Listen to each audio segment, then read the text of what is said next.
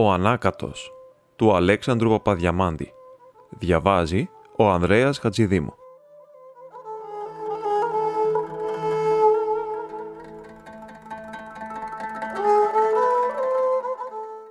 Κατά πάσαν Κυριακήν έσμιγαν πάντοτε ο καπετάν Πέρος της Κωνσταντούς και ο Μήτρος ο Σπανός. Τρίτος ήρχε το συχνά και τους έκαμνε συντροφιάν ο Γερομπουλατζάνας. Ενταμώνοντος συνήθως την ταβέρνα του Σμυρνιού του Κορδομένου, όπου ήρχιζαν τα συνήθι σποντάς, ευθύς μετά την απόλυση της λειτουργίας. Κατόπιν, εσυνέχιζαν τας διαχύσεις εις το διπλανόν μαγαζί του Αλέξη του Κριτικού, ακολούθως στο Νικολού του Κουρκούμπα. Τέλος, ο λίγων πρόμεσυμβρίας επέστρεφαν πάλιν εις του Σμυρνιού, δια να τελειώσουν οπόθεν ήρχισαν. Ο πέρος της Κωνσταντούς, ο λεγόμενος κοινός Τουρκανάκατος, των παλαιών καιρών είχε να αποκτήσει μίαν γολέταν, κατόπιν εξέπεσεν εις βρατσέραν. Ήτο πολύ δραστικός και επίμονος άνθρωπος. Όλα τα πράγματα έπρεπε να γίνονται όπως τα ήθελεν αυτός. Μίαν φοράν, όπου είχε ξενυχτήσει κατόπιν πότου τον χειμώνα, εις το ύπεθρον, ευήκεν εις τον άρθικα της εκκλησίας των άφρακτων και ίσως διότι ενίσταζε του ήλθε να μβεί μέσα στο ξυλοκρέβατον, το οποίον είχε αφιερώσει ο Γεροπανάς, δια να εκφέρονται οι τεθνεώτες από της οικίας μέχρι του ναού και του τάφου, όπου είχε κατατεθεί η ιδιαιτέρα σωρός του νεκρού. Μάλλον, διότι ήθελε να σκιάζει τον παπάν, ώστις θα ήρχε το νύκτα, εξημέρωνε Δευτέρα, να σημάνει την καμπάνα και να ανοίξει την εκκλησία δια να ψάλει τον όρθρον. Ανεριχήθη λοιπόν ενάμιση μπόι ψηλά στον τοίχον, όπου ανέκητο επί εξεχόντων πασάλων το μέγα φέρετρον, ανεκλήθη εντός αυτού και έκαμνε τον αποθαμένον. Ο παπάς έφτασε, αλλά δεν ετρώμαξε και πολύ, ως είδε το αλόκοτον θέαμα, έκαμε το σταυρόν του, εκοίταξε με μικρόν φόβον και με πολλήν απορίαν. Τότε πάρα αυτά συνέβη και ο πέρος ανέπνευσε δυνατά επταρνίστη εμίχθησεν. Ο παπάς τον ανεγνώρισεν, έκαμεν εκ δευτέρου το σημείο του σταυρού και είπε «Τι, ζωντανός βρικολάκιασες, σε καλό σου καπετάν Πέρο». Ο Πέρος καθ' όλα τα φαινόμενα ήταν ο φίλος του παπά, διότι ούτως, όταν ο πρώτος ήθελε να υπανδρεύσει τη κόρη του με έναν χειρευμένον, ώστε το άμα τρίτος θείος της νύφης, απήχεν επτά βαθμούς εξαίματος, και προσέτει η αποθανούσα συμβία του ή το Δευτέρα εξαδέλφη της Μελονύφου, έξ βαθμούς εξαγχιστίας, τότε ο ιερεύς ούτος, ως ενορίτης της οικογενείας, έδωκεν εγγυητικόν ότι ο γάμος δεν κολλείεται. Ο επισκοπικός επίτροπος, γελαστής, εξέδωκεν άδειαν γάμο. Πλην, ή το απλοϊκός και δεν ήξευρε καλά αν επετρέπετο ή εκολύετο το συνοικέσιο η νέα οικονομία την οποία είχε κάνει διατοπική συνόδου περί τα τέλη του 18ου αιώνος ο Οικουμενικός Πατριάρχης Σαμουήλ ο Χαντζερής, συνεχώρη των γάμων εις των βαθμών τούτων. Επαλαιέ διατάξεις των απειγόρευων. Άλλοι είπαν ότι ο αείμνηστος εκείνος, επειδή ίσως ή το φαναριώτης αυτός και καθότι οι φαναριώτε φιλοτιμούμενοι να μιμώνται τους πρίγκιπας της Δυτικής Ευρώπης συνήθιζαν τι αυτάς αιμομιξίας μεταξύ των, δια τούτο έλεγαν, έκαμε την σύνοδον εκείνην ο Σαμουήλ, διευκολίαν και σκέπιν και χάριν των φαναριωτών. Ας με συγχωρήσω συνεσκιέ, διότι εμνημόνευσα όλα ταύτα. Ο Παπαλέξανδρος λοιπόν, ευρεθείς εις το δίλημα τούτο, διαβάζουν το πιδάλιον και μη εννοών αυτό, επεθύμει να φυλάξει τα παλαιά, και ήθελε να αποφύγει τα καινοτομία. Πάντα τα καινοτομηθέντα και τα μετατάφτα πραχθισόμενα, ανάθεμα τρεις, είχε θεσπίσει η εβδόμη οικουμενική. Ήκουε λόγια, εισηγήσει εντεύθεν και εκείθεν και καταρχάς έδωκεν άδειαν, ήταν μεταμεληθής, έστειλεν έγγραφον και την ανεκάλει, απειγόρευε δηλαδή των γάμων. Με δύο αστακοουράς και με μίαν δαμετζάναν μοσχάτου, το ζήτημα θα ειδύνατο να λυθεί ευνοϊκώς εις την έδρα της Επισκοπής, επειδή τότε ακόμη δεν είχε ακριβήνει προς τις άλλες και η συμμονία και δεν είχαν διορίσει οι δεσποτάδες ανά το θεόσους των βασίλειων πρωτοσυγγέλους εργολάβους ήτινες να απαιτούν εκατοστάρικα εις πάσαν τη αυτήν περίπτωση. Πλην, απήχε πολύ η πρωτεύουσα του νομού και τα συμπεθερικά ήσαν έτοιμα. Ο μπακλαβάς είχε ψηθεί και η νύφη ήταν στολισμένη. Ο εφημέριος λοιπόν χαριζόμενος ή πιεστής δεν ίνιξεν όλος το δεύτερον έγγραφον και προέβη τολμηρός εις την τελετήν του γάμου. Την επαύριον ευρίσκει ο καπετάν Πέρος τον επίτροπον του δεσπότη και του λέγει με υπερφύαλον θράσος «Κόπιασε δέσποτα να εκτιμήσεις».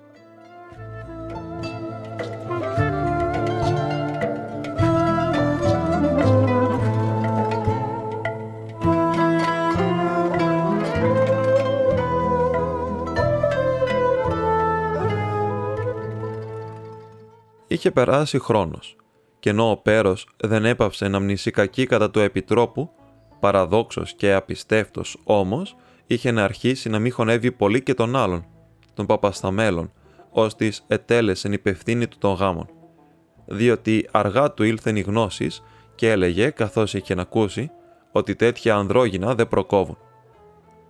Το βέβαιο είναι ότι τα πρικιά του εφάνηκαν πολλά και εν μαγαζίων κτήμα του, το οποίο είχε υποσχεθεί προφορικός επροσπάθη αθετών των λόγων του να το πωλήσει για να οικονομηθεί αυτός.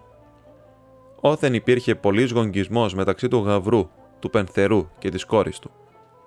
Δια τούτο και ο παπάς εκείνος του εφαίνεται ως εχθρός και άρα εμβήκε στο ξυλοκρέβατον των νεκρών δια να το τρομάξει. Αλλά και με το συμπέθερον των γεροκαλοειδίν δεν τα είχε καλά.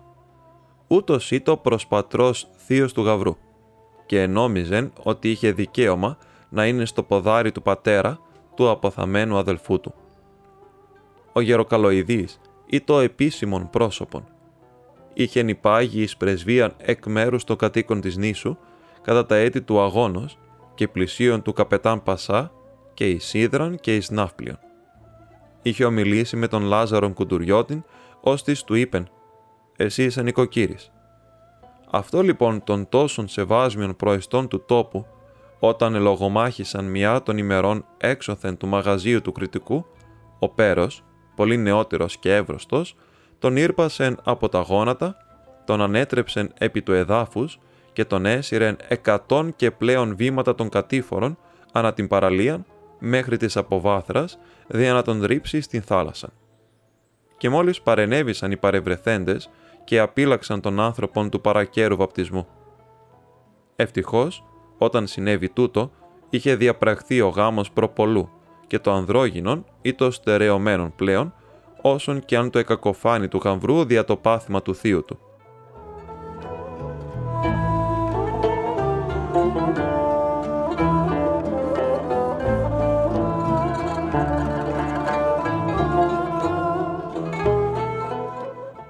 Ο μόνος με τον οποίον τα ετέριαζαν ο καπετάν Πέρος ή το ο Μήτρος ο Σπανός και κατά δεύτερον λόγον ο Γερομπουλατζάνας. Είχαν τόσες αγάπες, ώστε ενώ σχεδόν πάσαν Κυριακήν εμάλωναν μεταξύ των, την άλλη Κυριακήν ανελιπώς έσμιγαν. Αφού έφερναν τη συνήθη βόλτα εις τα άλλα καπηλεία, επέστρεφον τελειωτικός εις του Σμυρνιού, δια να επισφραγίσουν τα ζρευστά θυσίας. Εκεί λοιπόν ο Πέρος ήρχιζε πολλά λόγια, τόσα πολλά, ώστε δεν είχε τελειωμόν πλέον και δεν άφηνε υπόθεση όπου να μην την θίξει, πηδών ατάχτος από θέμα εις θέμα. Αλλά και δεν επέτρεπε την ελαχή στην διακοπήν, όπως όλοι οι ρήτορες. Τότε ο Σπανός, ώστις ήθελε και αυτός να είπε σχεδόν άλλα τόσα, έχανε την υπομονή. «Μα όλα εσύ τα ξέρεις διάολε». «Σιώπας, σκάσε», έκραζεν εν εξάψιο πέρος. «Σου είπα, δεν θέλω να μιλείς». «Μπράβο, στοιχειό είσαι να μου πάρεις τη μιλιά μου». «Το λοιπόν, Όπως θέλεις, εσύ θα γίνεται. Α, μήπως. Όπως αρέσει εσένα. Και τι ξέρεις εσύ, βρε πανέ. Α, εσύ τα ξέρεις όλα. Μπα, είσαι ζώρικος. Δεν υποφέρεσαι πια. Αν δεν σ' αρέσω, δείξε μου την πλάτη σου, βρε πανέ. Μωρέ, σκάσε βρωμόσκυλο, αγαρινό σκυλί που μυρίζει χασανιές. Εις τη αυτά περιφράσει κατέφευγε ο Σπανός εν τη αγανακτήση του.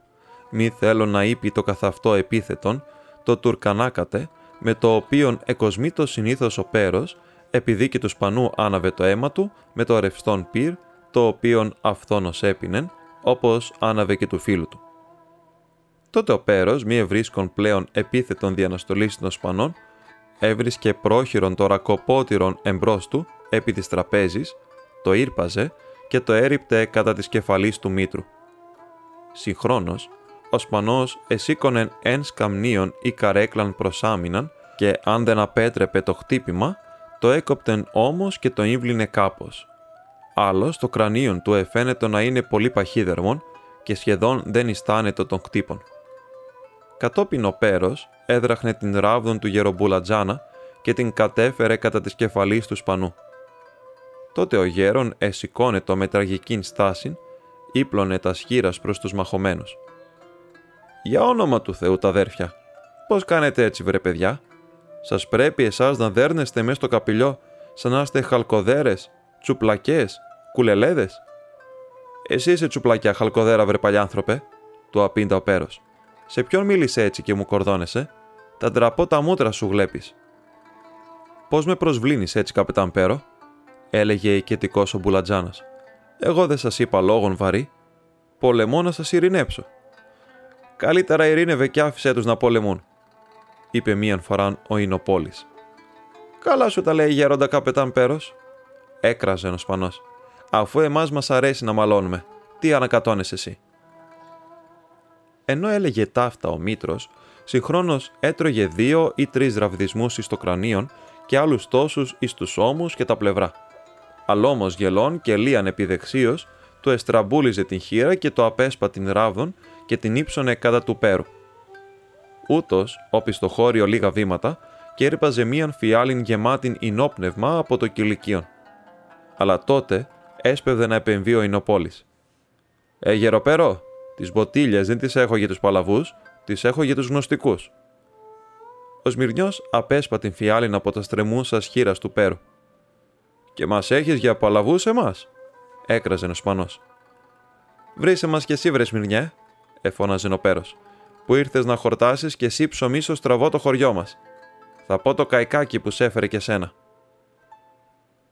Ο πέρος έλεγε ταύτα διαναήπητη και μη υποχωρήσει από τόμος ως θρασίδηλος σκύλος, ώστις εξακολουθεί, ακόμη και μετά το ξύλον, να γαυγίζει. Ο Σπανός έτριβε τα σχήρας του, έξινε την κεφαλήν του, ο Μπουλατζάνας έφερνε βόλτα κατά την θύραν και ήταν έτοιμος να δώσει το σημείο της φυγής. Επί της θύρας ταύτης, ως και δια των παραθύρων της προσώψεως, προέκυπτον κεφαλέ πεδίων όλα τα γιόπεδα της αγοράς είχαν συναθριστεί δια να ειδούν και να απολαύσουν του καυγάν. Εις την επάνω θύραν, την προς των δρόμων της αγοράς, εφαίνοντο μανδυλωμένα κεφάλια και λία άτριχα μούτρα λαθρέως κοιτάζοντα. Ήσαν γυναίκες όπου είχαν ακούσει τον θόρυβον και κατέβησαν από τα νόγια ή εξήλθον από τα χαμόγια για να ειδούν τι συμβαίνει πάλι. Ο Σμυρνιός ο Κάπηλος αφού έριψε μίαν κανάτα νερών και περιέλουσε τους μικρούς μάγκας, δια να τους τρέψει εις φυγήν, ήρχε το επίκουρος εις τον γέρον Μπουλατζάνα. «Δεν θα έχουμε σαματά και μαζώματα κάθε λίγο εδώ μέσα. Πηγαίνετε στα σπίτια σας να μαζοχθείτε. Είναι μεσημέρι, καπετάν Πέρο». Ο Πέρος, καθώς απεμακρύνετο, έριπτε την αποστροφήν ταύτην προς τον Μήτρον, φεύγοντα κατά άλλην διεύθυνση. «Να ευχαριστάς που είσαι σπανός βρε γιατί αν είχες μουστάκια θα σου τα μαδούσα καημένε. Τρίχα τρίχα. Αλιγραία Βαρσάμο, μία πολυπαθής γειτόνισσα, διετύπωσε τον επίλογον ως εξής. «Αχ, τι λογάτε, τι θάμα! Κάθε Κυριακή να δέρνονται και κάθε Κυριακή να είναι πάλι αγαπημένοι».